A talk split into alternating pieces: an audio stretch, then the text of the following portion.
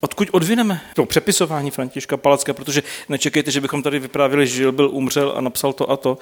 Ehm, pokusíme se na Palackého podívat trošku do několika detailů a spíš na to, jak byl přepisován v minulosti a kdo si co z něj odnesl a co nám z něj dneska zbylo. Zkusíme se dostat i k jeho osobnosti, jako spíše k člověku a nejenom otci národa a Bardovi, který je na mnoha bankovkách, sochách, náměstích, ulicích, s bankovkami to bude ještě pestré. S bankovkami to bude hezké. A já bych začal jako sochou. Já v poslední době mám takovou obsesi při našich vystoupeních. Naposled jsem recitoval v Bazilice ve Staré Boleslavi, protože už mi chybí recitovat básničky na veřejnosti. To jsem kdysi dělal v rámci studentských let. Jak jste správně pochopili, z nás dvoje on poetičtější.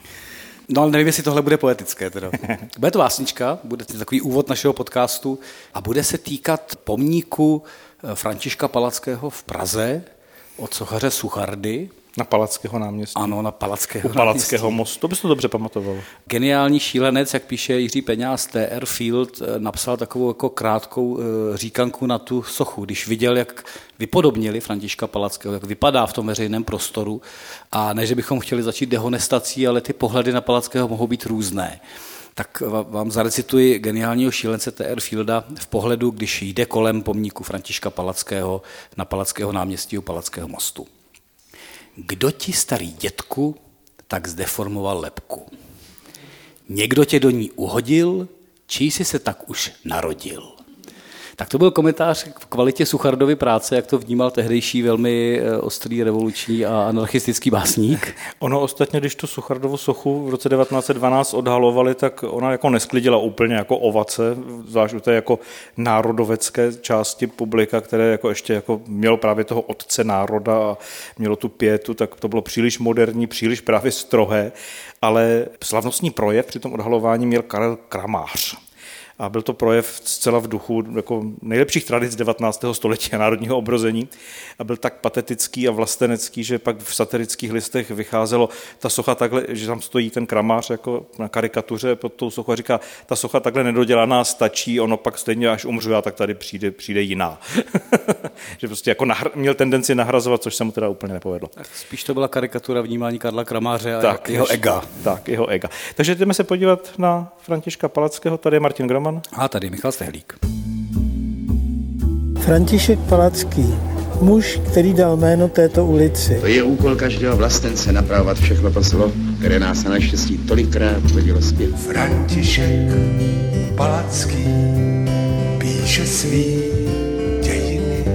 Já pro sebe nevidím krásnější a vyšší cíl života, než ukázat našemu národu obraz české minulosti, aby se poznal, jak byl hrdiny a také kde chyboval.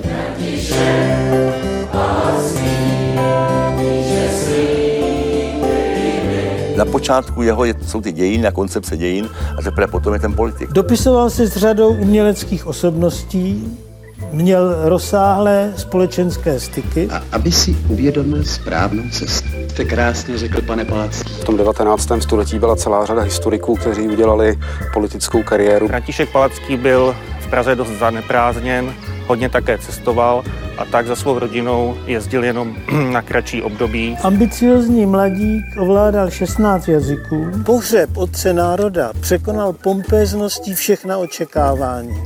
Nesčetná města a obce vyslali delegát. Já nepochybuji o tom, že to myslí dobře. Ale my dnes nemůžeme vystavovat v nebezpečí dílo našich buditelů. Tady jde o zachování našeho národa.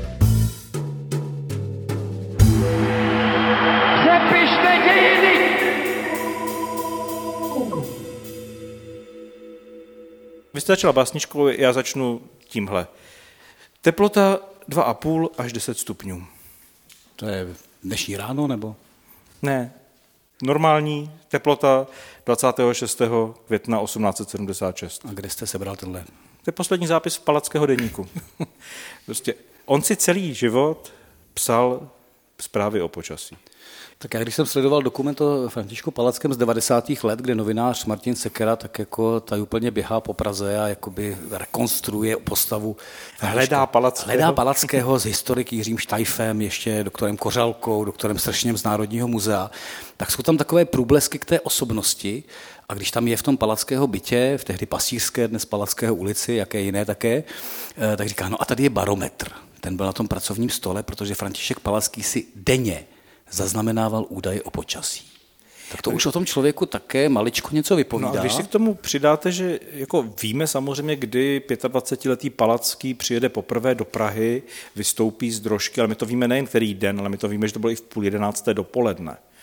Že si schová účtenku z hotelu, kde se ubytuje, a schovává si jízdenky ze všech svých cest, kde kdy celý život byl. Ze všech. Ze všech. A, a to, že jako něco se narajzoval. A teda. účtenky na všechno tak si říkáte, jako to je povaha. historik, archivář nebo sběratel prostě hromady lístečků, které pak o hruzo prostě potomci omámení mítem svého velkého předka uchovávají a předávají dál, takže dneska z toho v Národním muzeu musíte mít celkem jako dost metrů z těch... No tam se toho vejde. Tam se toho vejde. Takže já schovávat takhle jako všechny účtenky, tak nevím, co by s tím kdo dělal. No ale tak tady máte člověka, který si denně eh, zaznamenává eh, počasí, který schovává úplně všechno, co se ho týká. A nařizuje hodiny. A pozor, nařizuje hodiny. Vždy pečlivě dbal, aby hodiny šly dobře. Ale to tak, že kdyby přišel k vám na návštěvu, tak své volně nařídí hodiny. Jako tím začne a pak se bude s váma bavit. Protože aby jako šli na, dobře. Na ten čas jako, jako koncentrován. Jo. A teď z toho složte jako pohled na tu povahu člověka, který je zároveň jako, řekl bych až obsesivní na některé věci, v něčem je velmi jako podrobný a hlavně on neustále všechno tím pádem dokumentuje. On musí mít přehled o tom čase. On když přijede do Prahy a ubytuje se, tak víme, že to byla půl jedenáctá, konkrétní den, konkrétní, konkrétní rok, ale zároveň víme, že cirka za přesných 65 minut, abych to nepřehnal, je u Josefa Jungmana protože si dal přesný harmonogram toho, kde kdy bude. Což mě připomíná, že podobnou osobnost jsem v našich dějinách zažil jenom jednu, které a to, to máme. A to Miroslava Zikmunda. A to Miroslava Zikmunda, který si psal úplně stejně jako itinerář, eh, kam přijede, kdy přijede, kolik bude uh, trvat cesta. Ale pro Palackého to bylo vlastně jako v něčem dar z nebes. Ostatně se i o něm jeho současníci vyjadřovali jako o geniovi, protože on si takhle dokázal zorganizovat v podstatě vše. Možná včetně pracovní a rodinné kariéry, ale k tomu se taky dostaneme. Když tady už pak žádný zápis v tom denníku eh, nepokračuje, neboť Palacký v roce 1876 zemře, tak už vlastně ta první jako fáze toho jako ustavování toho mýtu, vytváření té osobnosti v dějinách už jako po jejím skonu, kdy už se nemůže sama na tom podílet nějak, tak vlastně výrazně převezme třeba jako v té první fázi rodina, pochopitelně. Jeho vnučka Marie Červinková Rígrová ve svém denníku Líčením pohřbu popíše 50 stran i to samo jako je to úžasný pramen pro badatele, kteří jako díky tomu vědí, jako kde se co dělo, ale je to jako opravdu jako zvláštní fokus na to, jako máme tady velkého slavného předka, vyrobíme z něj tu národní ikonu. A teď počkejte, ještě než dojdete k pohřbu, jo? jo. tak eh, Palacký umírá, a to jste přesně u té fixace na data, hodiny i po té smrti, jak je to jako, jako všechno přesné a zároveň jaká to byla osobnost. Tak toho 26. května, tuším, umírá o půl páté odpoledne a máme doklady, že kolem eh, páté hodiny se o Palackého smrti dozvěděli eh, na Pražské radnici, kde probíhalo zasedání městské rady. Okamžitě bylo přerušeno, bylo sděleno tato smutná zpráva všem, zasedání bylo ukončeno a na druhý den svolali mimořádnou schůzi, která měla jenom jeden bod, smluvit, jakou formou se má město účastnit palackého pohřbu. A ještě ten večer skrze Český klub využili Pražský telegrafický úřad, a rozeslali tu zprávu o Palackém do všech českých a moravských měst. Můžeme, máme tady doklad i místní o tom, že František Palacký zemře kolem půl páté odpoledne, 26. května se v Olomouci díky tomu telegrafu dozvědí už večer 26. května. Ostatně i Alois, byli jste informovaní. Ostatně i Alois Jirásek v Litomyšli získá tuhle informaci ještě ten večer a vzpomíná na to. Takže to byla rychlá zpráva, která se vlastně již tehdy rozlétne po celé Co zemi. jste dělali, když zemřel Palacký? No, to, je, to je ten moment. To je ten moment ano. Co jste dělali během toho pohřbu, protože tak. to bylo opravdu No ten pohřeb obrovské. měl pak tři části, samozřejmě jako doma v, v tom paláci v Palackého ulici, tehdy v Pasířské, nebo tehdy v Palackého, myslím dokonce. Následně na staroměstské radnici, kde byl vystaven a pak tedy byl převezen do Lobkovic, kde je pochován v rodinné hrobce, ale už to, že jako vystaven na staroměstské radnici, znamenalo, že tam prostě pro, proproudila celá Praha s přilehlým okolím, aby prostě jako se poklonila na otci národa. Ale samotný ten jako převoz do těch Lobkovic, ten byl jako fenomenální, protože to bylo jako 50 drožek, jenom jedna vezla speciálně věnce, protože se jako nikam jinam nevešle, takže byl vůz z věnci vypraven a ta cesta z Prahy do Lobkovic trvala přes 7 hodin těm drožkám. Když opouštěli Prahu někde v Karlíně, tak tam byla veliká slavobrána, na které bylo nahoře napsáno František Palacký a z té jedné strany bylo napsáno mrtev a z druhé žije. Jako, mohli takhle jako Symbolika. Symbolika veliká. Právě ta symbolika v tom hrála roli tím, že jako rodina to pojme do jisté míry i v té úrovni jako, teď si můžeme říct, jako reli, osobních relikví nebo fetiše, to už je jako jedno, jak si to pojmete. Ale tam třeba dojde k tomu, že jako ta rodina začne jako rozebírat tu místnost, ve které dědeček zemře, protože tam třeba zůstane jabko a pomeranč. Tak víme, že jabko si odnesl doktor Bráv, a pomeranč maminka přikázala sníst, ale slupky usušili a schovali, protože to bylo to to pomeranč, který jako dědeček měl ještě si dát a nedal. To, to jste v rituálech 19. To je století. bezvadný. No jenže to pak pokračuje i v tom veřejném prostoru, protože účastníci pohřbu začnou rozebírat při tom převozu ty věnce. Chtějí si prostě ponechat tu stuhu, tu ratolest, takže jak ten vůz postupně těch sedm hodin jede, tak, tak to je ubývá, chudší jo. a chudší, dokonce musí několikrát zastavovat. No a vyvrcholí to samotným uložením na tom Lobkovickém hřbitově, kde teda potom šije ukládán do té rodinné hrobky. No a tam už se toho rabování věnců účastní i nejbližší příbuzní. Dcera a vnučka a tak dál prostě řeknou, vem nám taky, protože ta mánie už posedne úplně všechny. Ještě... Jabko už má bráv, vem nám taky. Vem nám stuhu. Takže musí zastavit ten pohřeb, sundají z rakve ten jako věnec, ten se rozcupuje na kusy na místě a pak teprve může být palacký jako slavnostně uložen do toho hrobu. Jo, a ještě se ta rodina stihne na to rakví trošku rozhádat, protože zjistí, že mladší příbuzné z dalších větví už mluví zase plyně německy. Jako, jo. Takže jako nacionalita se tam taky jako projeví. A to všechno víme díky tomu deníku té Marie Rígerové Červinkové, která si to tam jako urputně zapisuje a říká, jako, že sestřenice už zase Němčily. Takže se rodina nad tím svářela. Tak ono s tou Němčinou, když se dostaneme zase na začátek života v rámci... Pardon, já ještě se pokusím tady přečíst po sobě škrabopisem. Citát, který popisuje právě to, to rabování. Cupování. Tu, ano, tu však nastala taková pranice a mačkanice o věnce, že museli rakev postavit a odepnuvše mašly dali lidem něco k rozebrání. jo, prostě takhle to tam, takhle to tam probíhalo. No ale zároveň jako my se usmíváme nad tím, jak cupují věnce a e, v rámci pohřbení Františka Palackého dojde k e, ještě jako většímu rituálu, který dodnes možná nechápeme a s tím způsobem je stále aktuální, což je vlastně kauza e, mozku velkého otce národa, protože v rámci pohřbení je mozek vyňat, máme jméno konkrétního patologa, doktora, který ho vyňal, aby ho následně zkoumali což eh, proběhlo několik zkoumání a nakonec byl uložen depozitáři Národního muzea a teď má svůj vlastní osud, protože je mezi Palackého bytem během rekonstrukce muzea a teď se řeší vlastně o další osud. Já radši nebudu zabíhat do detailů, přiznám se, je to i citlivé rodině, ale to, že eh, ten mozek je vyňat, je prostě ta obrovská relikvie. Asi z toho možná dělám trošku nezaslouženou eh, legraci. On ten, on ten mozek jako pozůstatek toho člověka je v depozitáři muzea, ale pak se v 50. letech 20. století během komunistické diktatury. Mezi žábami a hady? Eh, byl mezi nálevy, mezi nálevy. řekneme amatérsky. Pak se rozhodne, že, že je to vlastně dehonestující. Jo? Když máte prostě jako eh, rosničku, ropuchu, anakondu palackého, tak to zní, tak, tak to zní divně. A tak se v 50. letech rozhodnou, že je potřeba to uložit rituálně a vytvoří se uh, zazděná nika v Panteonu Národního muzea v tom centru. A tam se to uloží. Já vždycky říkám právě v té jako uh, ironické legraci, že ten Panteon sám o sobě je ten jako národní chrám, kde jsou ty velikáni a těch 650 soch a byst a podobně.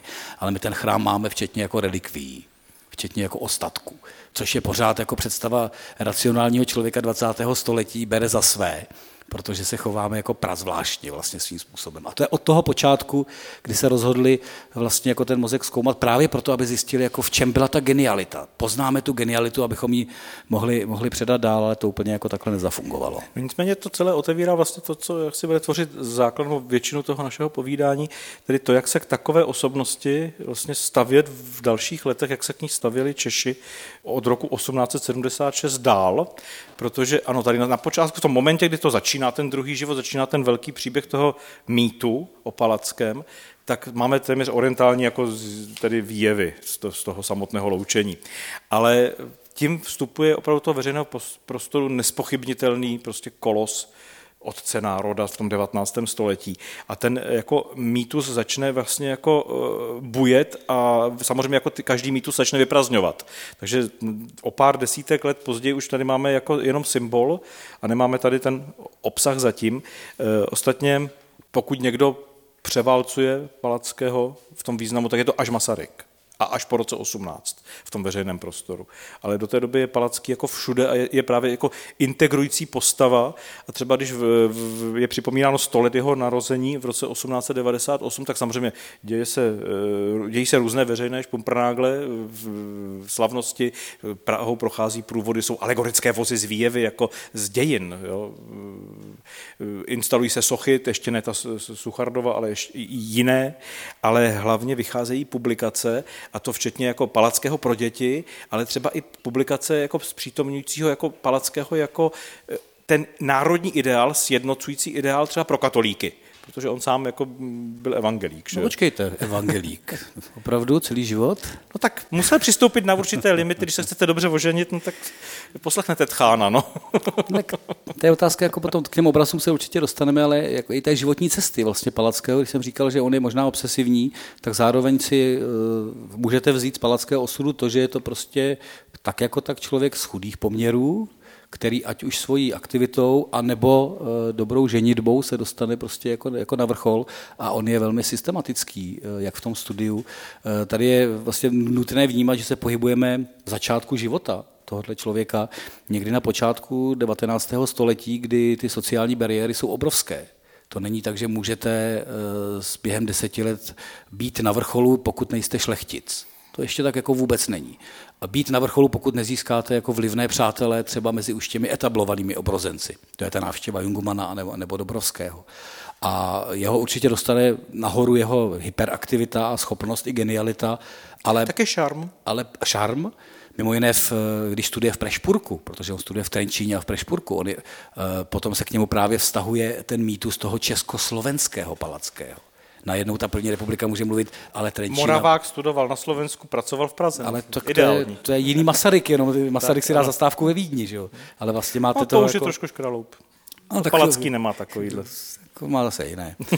ale máte tady člověka, který studuje estetiku, krasovědu, což dneska taky můžete studovat estetiku, ale krasověda v té době vlastně poznání krásy světa, ale je to, je to filozofické.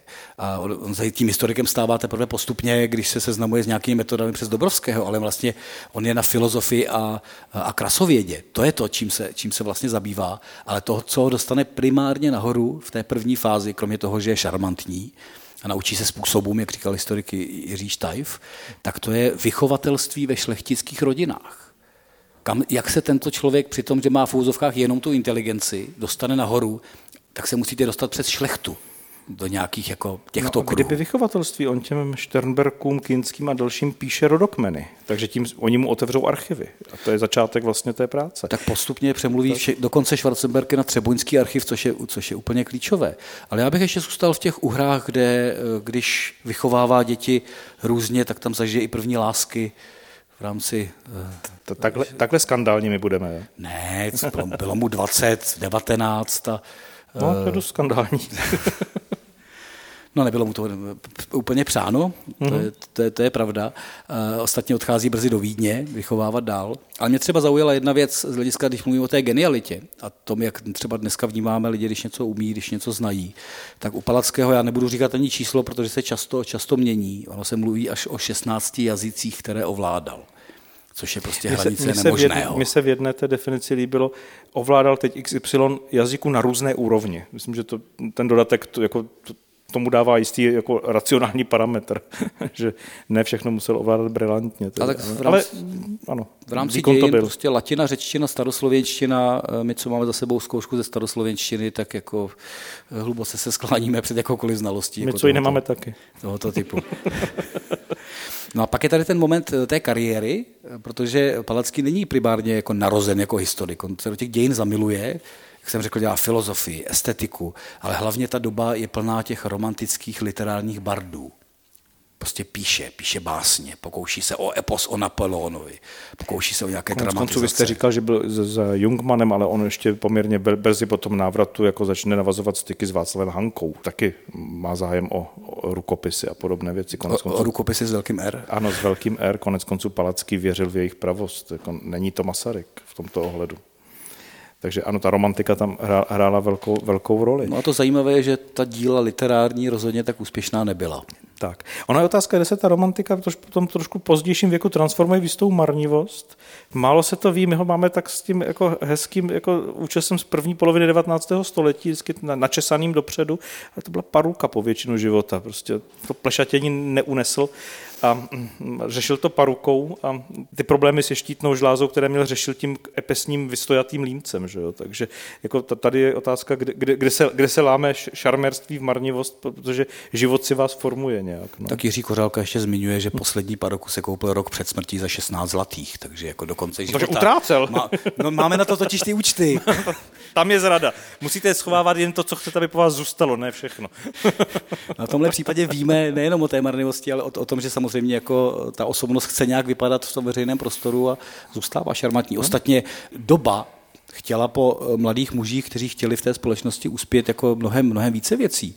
Palacký hraje na harfu, varhany i klavír. A musí se naučit hrát na klavír čtyřručně, No ale proč? no, aby se dalo hrát s nějakou slečnou. No právě. protože pražské vyšťanské salony jsou tak trošku svatební trh. Takže to je prostě hledání té budoucnosti, to už jsou ta 20. léta 19. No a tomu století. vyjde, najde si Terezi Měchurovou, která je z dobré, bohaté rodiny, mnozí mu ji závidějí. A tatínek právě řekne, no tak dobře, ale, Velkostatkář a advokát. ale děti budou katolíci a dcera ne- nepůjde na evangelictví, takže hochu, ty se, ty se musíš, požádat, musíš požádat církev o to, aby ti to dovolila, takže Palacký velkoryse nebo snad racionálně sleví ze svého domácího protestantství a, a ro- rodinu vede dál v katolictví. No, zároveň někteří mu ji rozmlouvají, byť je to jako No jo. skvělá partie, protože má nemocné srdce a oni mu říkají pragmaticky, jako vezmeš si ženu s nemocným srdcem a brzo ti umře a co budeš dělat dál. Úplně prakticky někteří přátelé, ale je tam ta závis kvůli tomu majetku. On se dostane prostě jako na vrchol těch měšťanských salonů, byť teda eh, advokát Jan Měchura byl poměrně drsný a despotický, to znamená řídil svoji dceru i po sňatku, což se Palackému zase příliš jako nezamlouvalo. Stejnému Palackému, který se stane úplně stejně despotickým ke konci svého života, zase jako autoritářský genius, kterého všichni uctívají. Viděl to, tak to převzal. Dědeček a jeho pomeranč. To Ano, je, prostě, ano, ano, to jako, ano, ano. je to trošku blízko. No nicméně, když se vrátíme k tomu, co zbylo, tak já tady schválně jsem si takhle vypsal pár jako ne citátů, ale motivů spíš, nebo výroků, takových jako zlidovělých až, jako, které potom Palackém někde zarezenují v té hlavě ještě dneska, jako, Spíš zarezli. nebo zarezly. Stýkání a potýkání Čechů s Němci, nebo s Germány teda v jeho verzi. Eh, Husitství jako vrchol českých dějin. Byli jsme před Rakouskem, budeme i po něm. Mm, Svůj k svému a vždy podle pravdy. To je mimochodem moc hezký slogan, který asi, asi není z těch nejoblíbenějších dneska, nebo nejvíc zapamatovatelných dneska Svůj k svému. a vždy podle pravdy. Ale to je právě slogan, který se jako pak po té smrti začne masivně využívat a řekli bychom v souladu s naším podcastem přepisovat, protože i třeba jako Albin Bráv, a že je teda příbuzný, tak eh, a je národohospodář, tak prostě z tohoto udělá vlastně slogan českého začínajícího podnikatelství a především jako těch eh, spořitelen, kampeliček, prostě český kapitál k českému kapitálu. Jako české hospodaření má být, už Palacký říkal, svůj k svému. On to teda moc nacionalisticky nemyslel původně a bylo tam ještě to vždy podle pravdy, tak to úplně se k tomu podnikání nehodilo. Ale ono se to, ono se to pak jako překrucuje vesele dál a ostatně e, i to potýkání Čechů a Němců, které toho Palackého je mnohem strukturovanější, je psané v nějakém historicky daném kontextu, tak třeba jako Josef Pekař říká, ale on to nemyslel jako, jako boj, jako to není míněno jako boj Čechů s Němci, to je míněno jako to stýkání a potýkání, to soužití v jednom prostoru, což upřímně řečeno, říká pekař, pro Čechy po většinu toho času eh, bylo civilizační.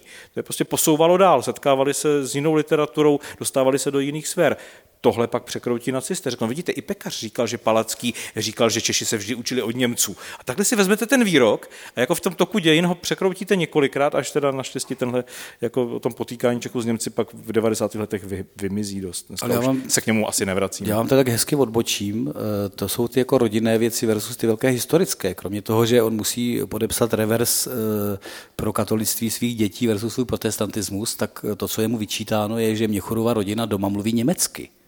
On ten otec národa si vezme Terezii a celý život, když si psali, samozřejmě mluvené slovo může být jiné, celý život, když si mezi sebou píší, tak si píší německy. Ten představitel, kterého máme na tom piedestalu, má prostě jako to potýkání a stýkání s německým živlem doma. A takový eh, Jiří Štajf právě cituje ještě jako pocit té Terezie, která eh, do jisté míry vlastně skrze ní a ten majetek eh, Palacký má svoji svobodu probádání, psaní, politiku a, a další. Takže je její výrok, který právě i jak zazní, je vidět, s čím se potýkali nebo nepotýkali, protože když Terezie mluví o svém muži, tak třeba řekne, ach, wie mein Mann unpraktisch ist. Was möchte er anfangen, wenn ich nicht wäre? Co by mohlo dělat, kdyby mě nebylo? Ale je to psané německy, protože to je to, jako, to, je to doma. To je, to je můj oblíbený vtip. Můj muž bude ministrem. Kdo by to byl, do mě řekl? tak přibližně takhle to možná Terezie Měchurová měla. Palacká vnímala. Kdo by to byl, do mě řekl, že můj muž bude otec národa. Tak ano. jsem podala výkon. No nicméně vlastně pro vnímání Palackého i v tom jako 20. století potom dál je asi zásadní to, že už v tom roce 1898, kdy dojde k tomu jako největším oslavám, prostě největšímu jako vrchol toho mýtu vůbec, tak to vlastně zároveň přichází do doby, kdy politika, kterou prezentoval Palacký a jeho následovníci jako Rieger a tak dále, jde lidově řečeno od válu v tu chvíli. Ona vlastně končí. V tom momentě, kdy se Palacký nejvíc připomíná a rozhoduje se o tom, že se bude stavit ten pomník v Praze a tak dále, tak vlastně v tu chvíli ten prakti- zůstávají ty dějiny, zůstávají ty myšlenky, zůstává ten symbol otce národa, ale ty politické kroky, které nikdy nebyly nějak zvlášť v jeho případě úspěšné, tak navíc jako úplně opouštějí. Ten, ta česká politika jde jinudy a míří postupně k Masarykovi. Vlastně. Ostatně i část těch nekrologů hned v, tom, hmm. v tom roce smrti se více i na té české scéně věnuje té dějepisné práci a jako obloukem obejde tu politickou roli, protože někteří už byli radikálnější a vnímali politiku jinak, tak řekli, ano, toto je nepřekročitelné, což jsou jak vládní rakouské noviny, tak někteří mladí radikálové, kteří mluví o historikovi, ale ne o politikovi palackém. A navíc ještě je to doba, ten konec 19. století, kde už jsme za, nebo řekněme, nejsme za rukopisným sporem, ale už je otevřená diskuze a už se to jako dávno rozštěpilo a máte tady Golovu školu a máte tady Masarykovu školu nebo Masarykovi stoupence a ani jedna po těch rukopisných sporech, v, ruku, zrovna v rukopise se tyhle dvě, dva směry shodnou víceméně a říkají, ano, eh, Palacký není eh, ani vědecký historik. Oni vlastně mu v tu chvíli neuznávají jako, neuznávají jako do konceptu vědy jako takové. Říkají, to je eh, literatura, to je poezie, to je národní mýtus, který je potřebný, který potřebujeme, abychom nějak vytvořili ten příběh, ale není to vědecké bádání. Konec konců Josef Pekař v tom roce 1898 napíše celý soupis Palackého vědeckých omylů, tak jako k oslavě z tého výročí narození. Je to ten poměr k tomu dost viditelný nesnesitelný. Nesnesitelný chlap ten pekař. Tak. Jako. Ostat, ostatně... to Masarykovi napsal to tež. Tak. I gol konec konců, jak byl umírněný a moc se veřejně neprojevoval, tak dost zjevně zastával ten postoj, že jako dějiny nelze tak jako Palacký vykládat skrz vrcholy a pády, to je největší období, to je temno a tak dále. Říká, lze to vykládat jen přesto, že je to nejednoznačné, že to je rozvrstvené, že to je plastické, že to nejsou jenom ty slavné chvíle, ať už pozitivně nebo negativně, což právě Palacký konec konců dělá. Že? No, já myslím, že se zároveň Palacký trefil v tom, že lidé tohle potřebují. Ano, vytvořil mýtus. Myslím si, že to, že vycházejí v té době ta lidová vydání, je přesně to, kam to mělo zamířit v tu chvíli. Ale Masaryk taky nakonec vezme a zcela ve svém duchu sice polemizuje s Palackým, taky ho nebere jako svůj vzor, nicméně do toho svého pojetí českých dějin ho zařadí. Vřadí jeho mýtus do svého vyprávění a, a použije ho a překroutí ho tak, aby se mu, aby se mu vlastně hodil. No, tak eh, Palacký u Masaryka eh, je ten korálek navlečení na vymyšlenou červenou nit našich humanistických a protestantských dějin. V jeho případě prostě Masaryk řekne, my jsme Hus, my jsme Chelčický, my jsme Komenský, my jsme protestant Palacký a já se jmenuji Masaryk, tak z Cimrmana. Jo, ale tam ty katolíci jako nejsou. To je prostě Palacký se mu hodí tak, v tom proto se mu tam hodí, ano, ano, ano. No a to, to, je vlastně tak, to je vlastně situace, ve které Palackého mýtus vstupuje do 20. století. Je lidový, je to, jsou to ty hesla, jsou to ty vyšívané dečky, je to ten s těmi nápisy, že jo? byli jsme před Rakouskem, budeme i po něm, to bylo oblíbené, ale e, není to už vlastně ten historik, už to není ten e, tvůrce té, té národní politiky, ta už je úplně někde jinde. No a v roce 1912 vznikne ten pomník, o kterém jsme už e, mluvili, ale i, i to už je přijato jako diferencovaně. Už i část společnosti říká, jako to je prostě moc a proč máme oslavovat někoho, kdo vlastně už ne, neurčuje nic z toho národního bytí tak jak my si představujeme do budoucna. Ti modernější už šli jinudy v tu chvíli. To nehledě na to, že česká společnost je úžasná v tom, jak některé věci dokáže z té historie vytěsnit, nepamatovat si, mm-hmm. stavíte pomníky, je to ten otec národa a pláčete, jak, jak byl úžasný, ale nikdo už si nespomene, že v dobách po revoluční krize, někdy kolem roku 1852, nezvolili Paleckého a ani do muzejního výboru u muzea, které vlastně spolu vytvořil.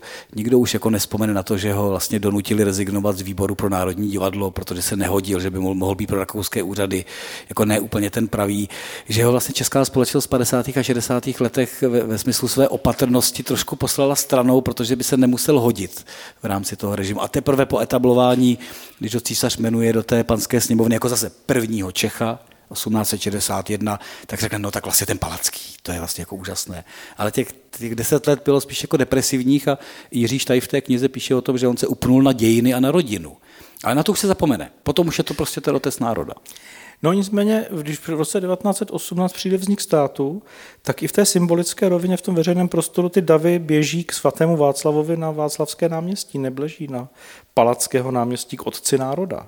Tam se tlačil na nábřeží.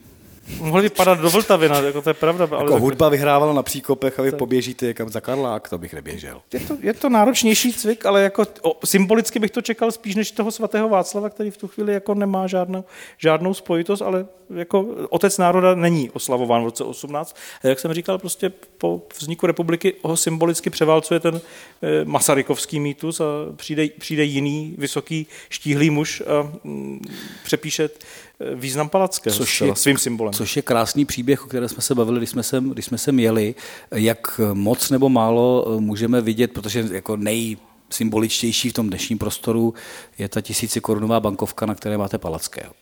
V konečném důsledku. Ale bavili jsme se o tom, jaká je jiná role za první republiky u těch bankovek, protože ta republika přemýšlela, koho dá na kterou. Takže eh, Masaryka jste měli na stovce, a Palackého na tisíci koruně, což tehdy opravdu jako neviděl každý běžně, jako tu bankovku. Něco jako. ve stylu, kolik z vás má dneska u sebe v peněžence pětitisícovku s Masarykem? Jo, Asi nikdo. Tak. Ale první ne, republika... se nám tady, protože začnou tady lítat Masarykové.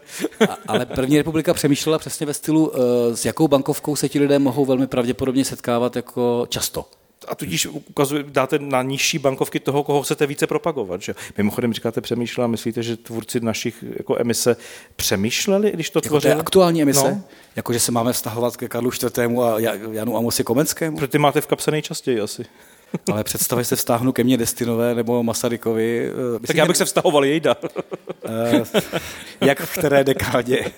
Eh, ale v konečném důsledku si myslím, že nepřemýšleli tímhle způsobem hmm. jako ideologický. První republika takhle přemýšlí. Palacký je symbol, tak ho musíme dát, ale Masaryka musíte vidět, vlastně mít, mít na očích denně. Proto musí být na té bankovce, kterou máte velmi pravděpodobně u sebe. Když máte plat jako 2015 měsíčně, tak rozhodně nebudete jako mávat palackým v koloniále. Prostě no. tak jako nebude. to, u tohohle jako veřej, výskytu té osobnosti ve veřejném prostoru trošku skočím do protektorátu, ale vrátíme se ještě do republiky. Ono samozřejmě s příchodem protektorátu je Palacký i v tom veřejném prostoru musí být jako omezen. Jako není to úplně, sice to stýkání a potýkání, jako se dá vykládat, jak jsme si řekli, jako i Palacký říkal, že se Češi vždycky inspirovali od Němců, což jako se mnozí snaží, ale přece jen v tom veřejném prostoru musí zmizet, takže Palackého ulice se znovu stane pasířskou.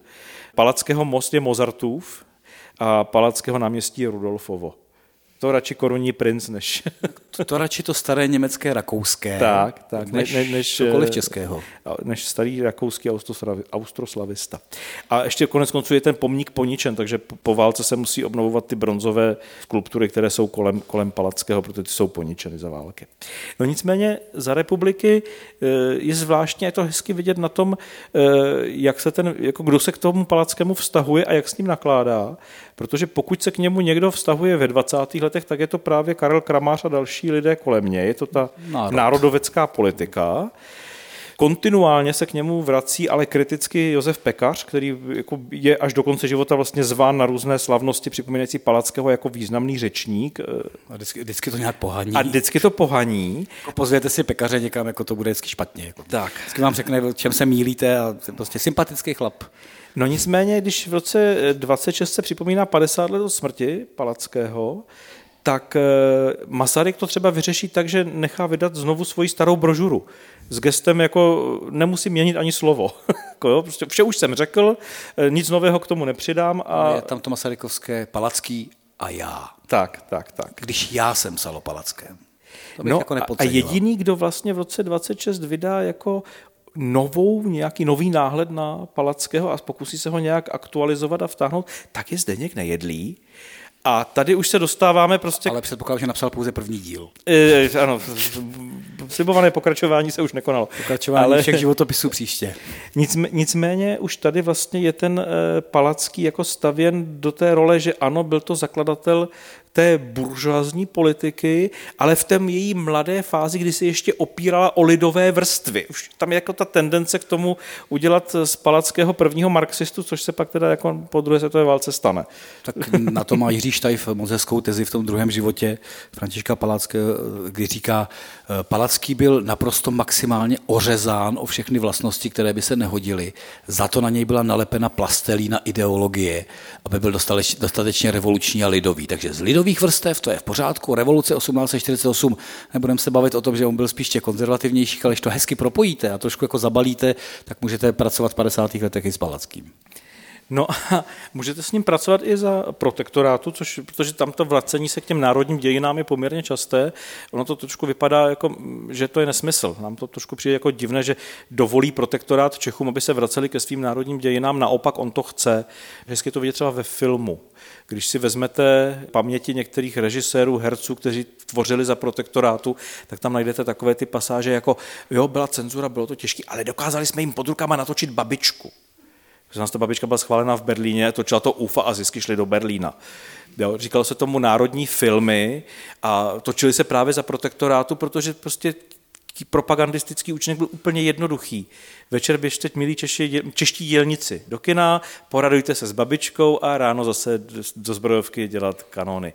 Jako jo, prostě bylo to tahle logika. To hezké české tak, 19. století, tak, je to, to 19. sentimentální. Tak, a nic včelič, to... Včeličky, barunko vstávej, ano. A babička vám revoluci nespůsobí. Tak a ten Palacký se ocitne někde v tam, on se ocitne vlastně v, pocitově v tomhle koutě toho jako elegantního 19. století, které vlastně ničemu jako nevadí. No a pak přijdou jako někteří borci, kteří přesně vezmou tu plastelínu propagandy a mohutně teda modelujou. Jeden z nich je Emanuel Weitauer, což je taková jako zvláštní figura, eh, dneska zapomenuta asi i dobře, ale to je člověk, který v roce 1921 zakládá komunistickou stranu Československa, jeden ze zakládajících členů.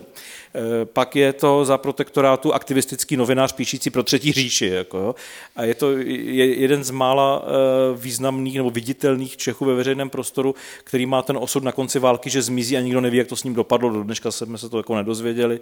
Někde ho něco zavalilo, nebo pak byly teorie, že někde v Chile, nebo tak. Jako, jako temná figura. Ehm, pro mě je temná v tom, že po Peroutkovi převezme přítomnost za protektorátu. Ale tenhle člověk, protože psal s obdivem hodně textů o nacistickém konceptu nové Evropy, on v tom viděl tu budoucnost, tak napíše eh, a během protektorátu eh, několikrát vydá, tam bylo mnoho reedicí, knihu Český mýtus, aneb Co nám lhali dějiny, a tam ten Palacký je dokonce jako dvojaký.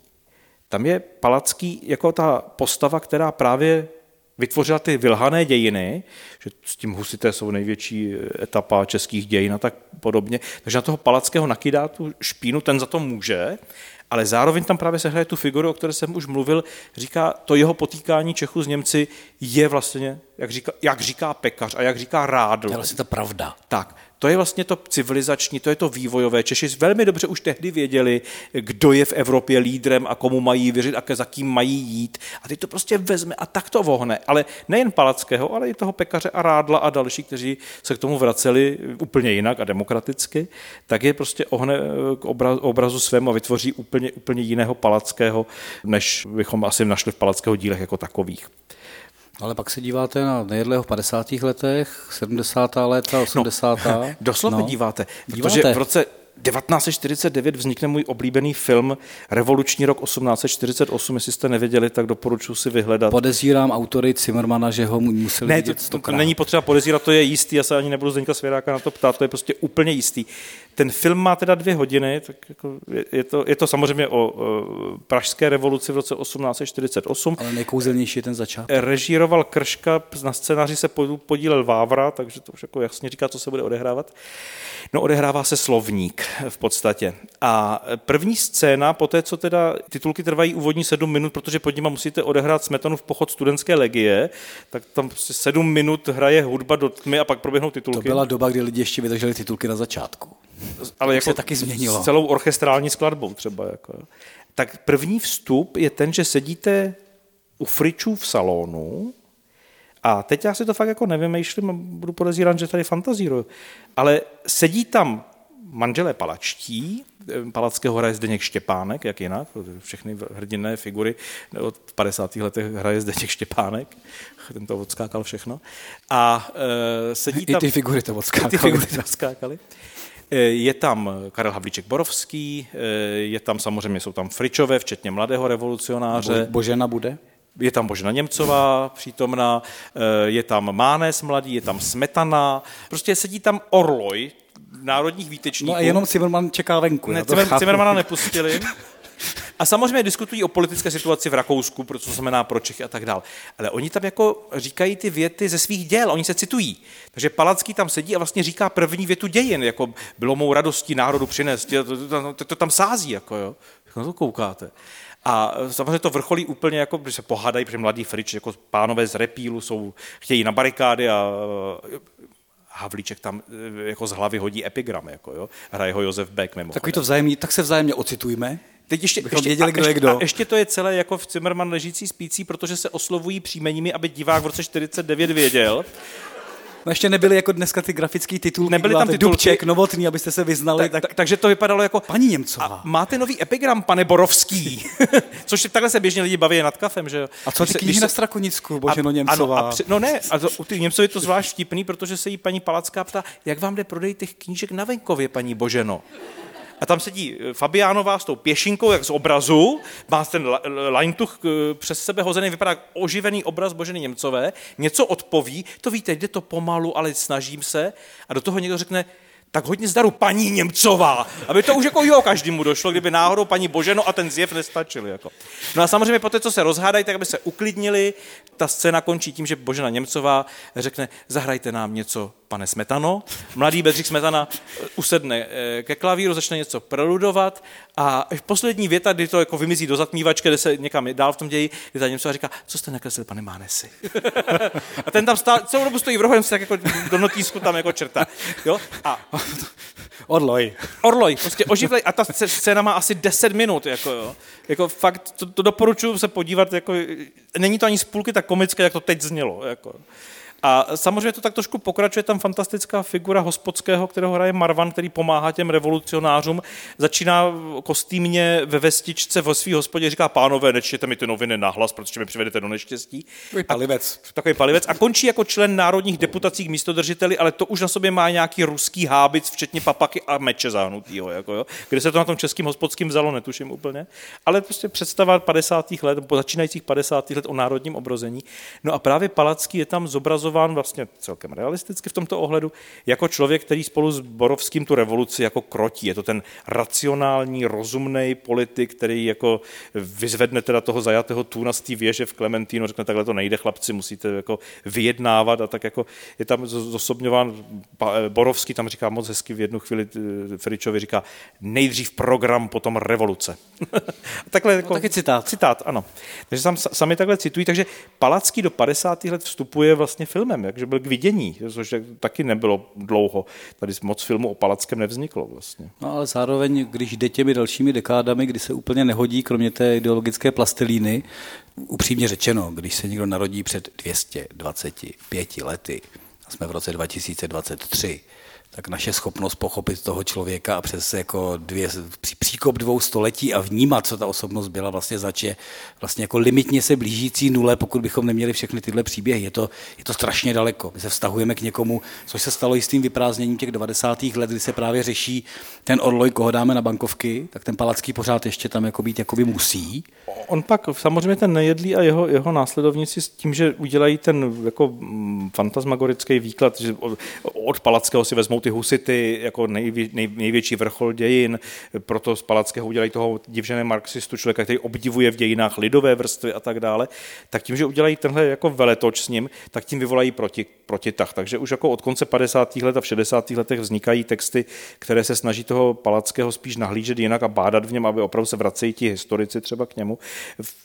Dokonce to postihne i to rozdělení mezi oficiální historiografii a dissent třeba potom v 70. letech, kdy vznikne knížka Petra Pidharta, příhody. Jiřího Příhody a no, otáhala Milana pod pseudonymem Podiven, a tam vlastně se k Palackému velmi kriticky vztahují a jsou k němu, k němu vlastně jako velmi ostří, bych řekl. Ale už si myslím, ale... že to je v takové jako... A to už je akademické. To je hodně intelektuálské tak, tak, v tom tak. veřejném prostoru. Já jsem si našel, jako, já jsem hledal v poslední době, třeba mm-hmm. 20 letech, kromě tak... té bankovky. Jaromír Nohavica, František Palacký, píše svítě. No tam no, máte. Tak máte Nohavicu a pak, pak na mě... Vy, jako když, když googlujete národní bardy, tak na vás vypadnou prostě bizarnosti samozřejmě. Takže v roce 2009, kdy se připomínalo, kdo ví co, má TV Nova nějakou hezkou reportáž na téma Palacký. A e, pro ten e, postmoderní, divný, zrychlený a jiný e, svět je to hodně právě o tom, jak to byl Eregán, jako máme prostě jako v těch starých portrétech, ale jak hrál kulečník a hrál na ten klavír a miloval ty maďarské hraběnky a bylo to všechno úžasné. A ten článek se jmenuje Palacký, genius k pomilování.